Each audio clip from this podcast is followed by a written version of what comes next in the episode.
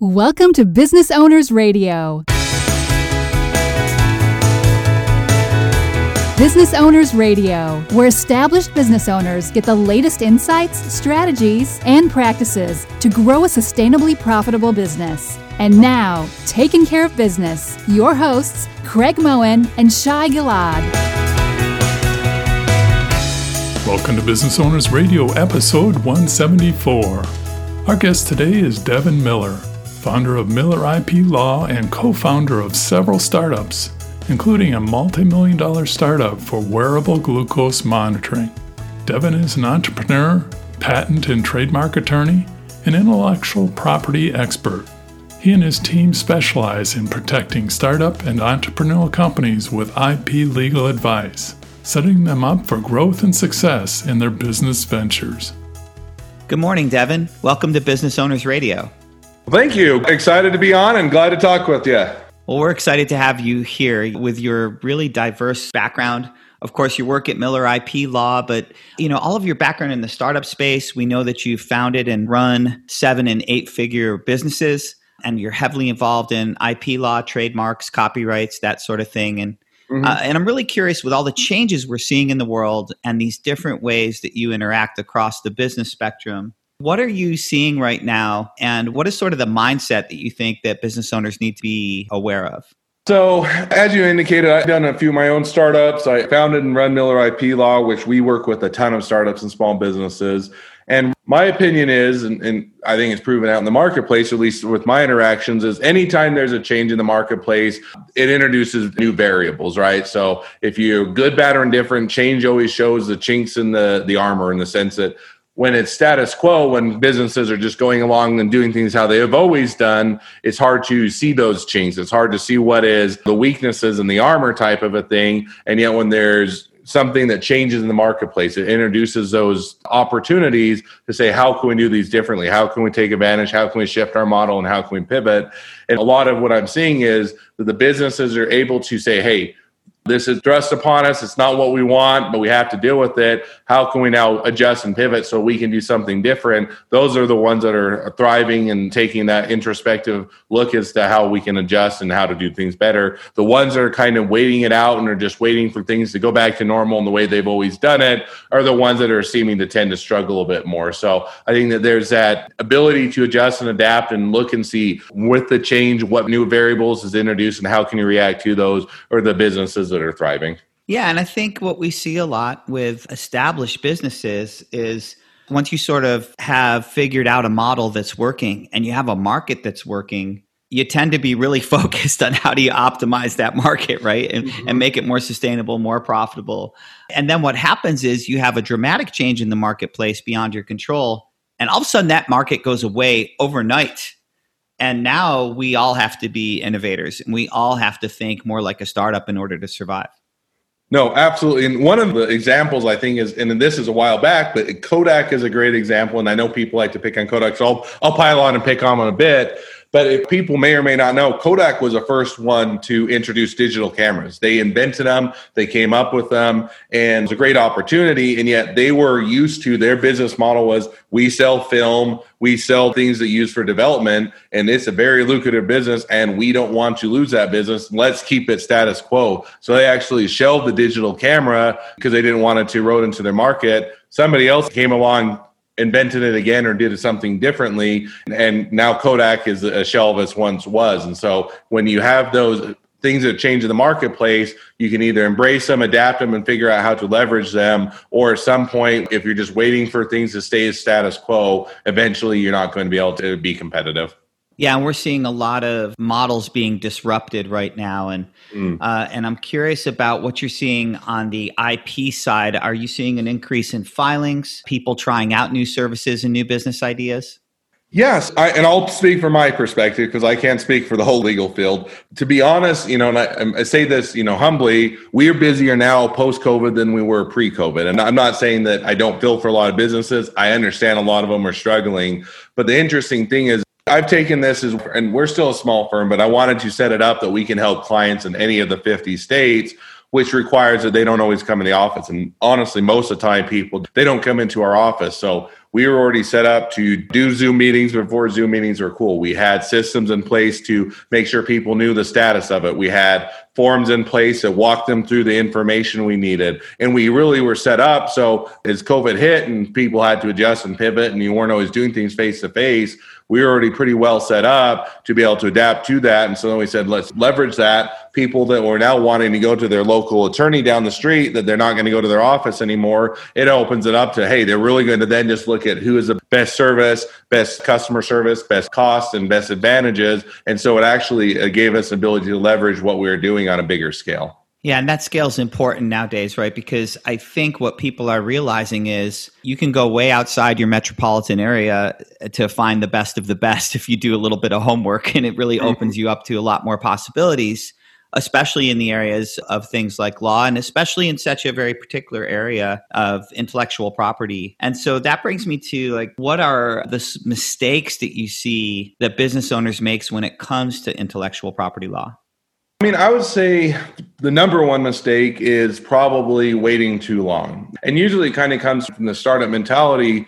We got more things to spend money on than we have money to spend, right? There's always more things competing for the budget. And so they always kind of hold off and we'll wait and we'll get to that and you know and, and, those type of things. And i fully understand that and appreciate it. But then they wait so long that you know take patents as an example. So give you an example as to how they wait too long is let's say you created the world's best new iPhone or the new widget or whatever, and you get out there, you want to sell it, you want to make a whole lot of income.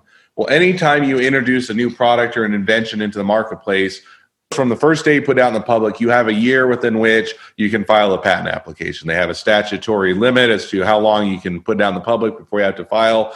And the problem is, is a lot of companies will wait past that year because they're trying to get it up and going, get it out in the marketplace and everything else and then they lose that window and they'll try and come back in a couple years or three years and say, oh, we should probably look at patenting this or, hey, it's doing really well. Now we should probably do something here. And by that time, it's too late. And then we're having to adjust or just figure out what we can protect or other avenues, but they lose a big opportunity there. One other thought is similar on trademarks is a lot of times again, you start out small and you grow. Almost all businesses, most of them don't just start out big and you start out as a small local area and you start to build a brand. Take Starbucks as an example. Starbucks wasn't always ubiquitous where it is everywhere today. They started out, and I think it was Oregon or Portland or whatnot, and grew from there. And when you start out smaller, say, no, we don't need to worry about our brand. We're just a local thing, not a big deal. But as you grow and you get notoriety, you don't want to have to get to the point that somebody else already has your brand or your trademark. And now you're saying, great, we aren't able to even use our name on a nationwide scale and we have to rebrand and it costs you a whole lot more time money and effort to rebrand and to do all that than if you've done it so probably the number one thing is that they wait too long or they don't engage soon enough Given are there certain businesses that are best suited for using ip as their marketing strategy yeah so maybe this is a really quick two second refresher just to set the stage. So IP, intellectual property, is an umbrella term. It has three things under that umbrella. Patents are basically an invention, does something utility functionality. Trademarks are brands. So if you have any brand, uh, you know, name of a company, name of a product, something that's branding, that's going to be a trademark. Copyrights are going to be more on the creative. So videos, pictures, films, blogs, books, movies, those type of things. And so most companies will have an, an avenue to protect and create value with one of those but you have to look at what type of business you are. So if you're a brand business and you're not creating anything new, you probably don't need patents. Like don't go and chase that down. It doesn't make sense. And vice versa. If you're creating the world's best widget, then you probably want to get a patent. Or if you're creating the next movie or writing the next book, you're probably going to get a copyright where it doesn't make sense as much, especially on the, the trademark or the branding side, is if you're saying, hey, all I want to be is a local mom and pop shop, right? And nothing wrong with that by any means. Let's say you want to be a local restaurant. I don't have any aspirations to be a chain or to grow. I just want to have my restaurant that's fun. I can serve the local community, or you know, you can be a local bookstore or something like that then it doesn't make sense. You're not going to build enough presence. You're not going to try and grow. You're just going to say, this is what I'm doing it. Or if you're a lifestyle business, those type of things, it doesn't make sense.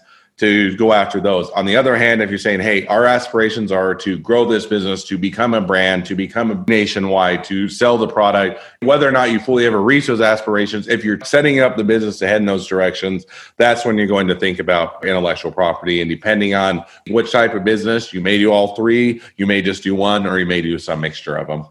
I noticed that Tesla, when they were starting up, they open sourced tremendous volumes of their IP what kind of strategy is going on there?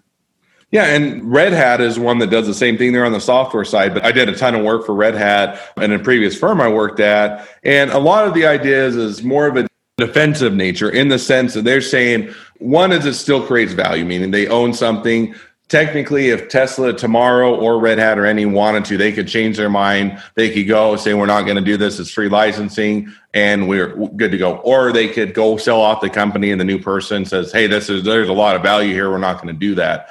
But as long as they're continuing to do it what they're really saying is we have our war chest. So if somebody attacks us, we can still defend ourselves. So if a Tesla competitor that has a lot of intellectual property comes and says, hey, we're going to come after you, we're going to sue you, or otherwise going to enforce our patents against us, they can still have that as a defensive nature. Say, no, we got our portfolio, we've got our war chest, and you come after us, mutually assured destruction, we're going to come after you. So a lot of times it is just, hey, they want to expand their product they want to expand their reach so they're opening up their portfolio they're allowing people that are smaller companies startups you know other businesses to build off what they've done without having to pay huge licensing fees. So in that sense it helps them to grow their business expand the reach with that kind of a business structure. And then they also have the ability to defend themselves for somebody that's taking a different approach.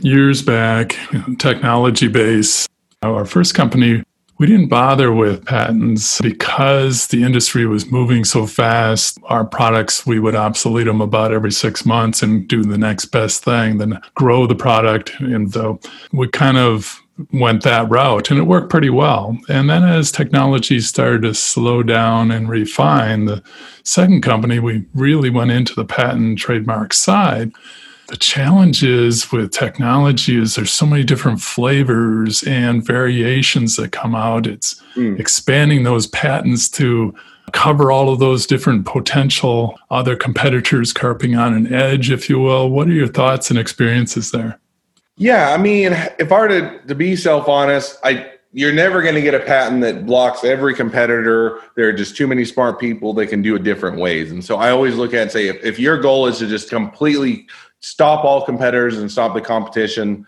You're not being self-honest. Where i look at it is more is when you do intellectual property there's a couple different ways. And we'll take patents as an example of motivations as to why you get them one is you're saying, hey, we've invested a ton of blood, sweat, and tears, time, money, and effort to developing something. And yes, can other people developing it a different way? Maybe, but it may not be as good, maybe not as cost effective, may not be as efficient, may not work as well. And so, because we put in so much time and effort, a lot of times it's hard to monetize what's in your head. You know, all that time and research and effort you put into something, how do you actually capture value there? So, one of it is an investment. Hey, I can capture this. I figured out this way to do it is valuable. And so I'm going to make that as a way that I can then be able to have an asset that allows me to capture that as part of value for the business.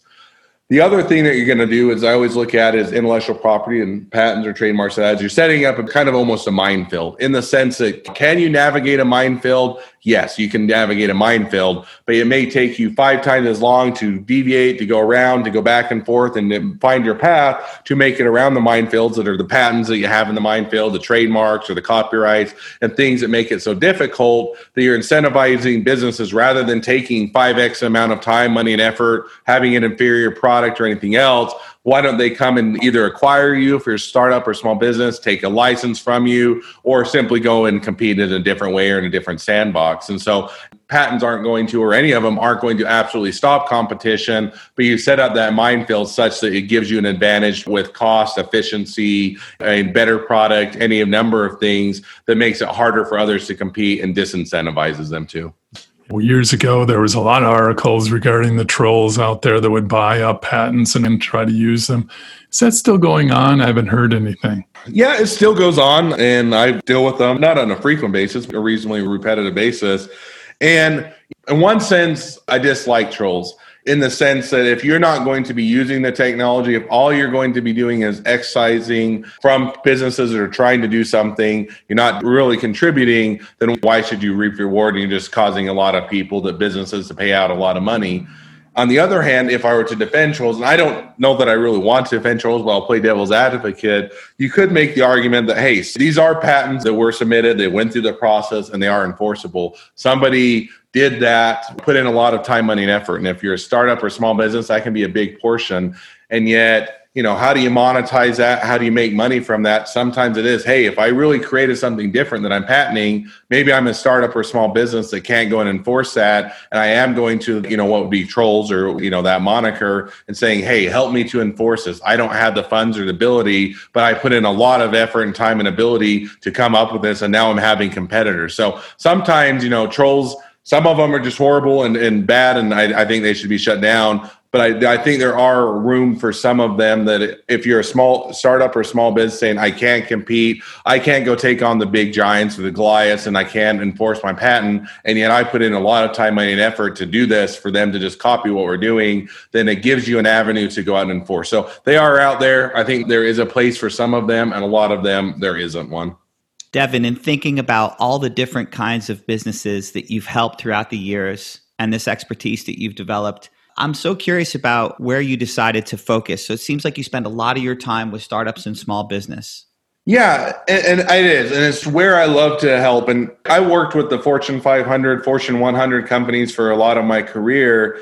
But kind of going back, where I really found my passion and love for helping startups and small businesses is when the very first patent I did, which was for a patent for an invention that I came up with, which is this takes me all the way back to MBA school. And I was in MBA school entered a business competition with a few other people and i came up with an idea as i was trying to brainstorm in that. I was walking home one night and you know i was into marathons at the time and i said wouldn't it be cool if you know as you're doing a runner and a marathon that you can monitor your hydration level? Because that's one of the things that causes the most pain and difficulty of a marathon is you're underhydrated and you, you don't keep your hydration levels up. So with that i kind of brainstormed came up with the idea and we're going to enter into the business competition and then with that, I said, you know, well, I'm in law school, I'm studying patent law. Seems only natural to get a patent on this because I think it's an awesome idea. You know, I came up that has to be an awesome idea.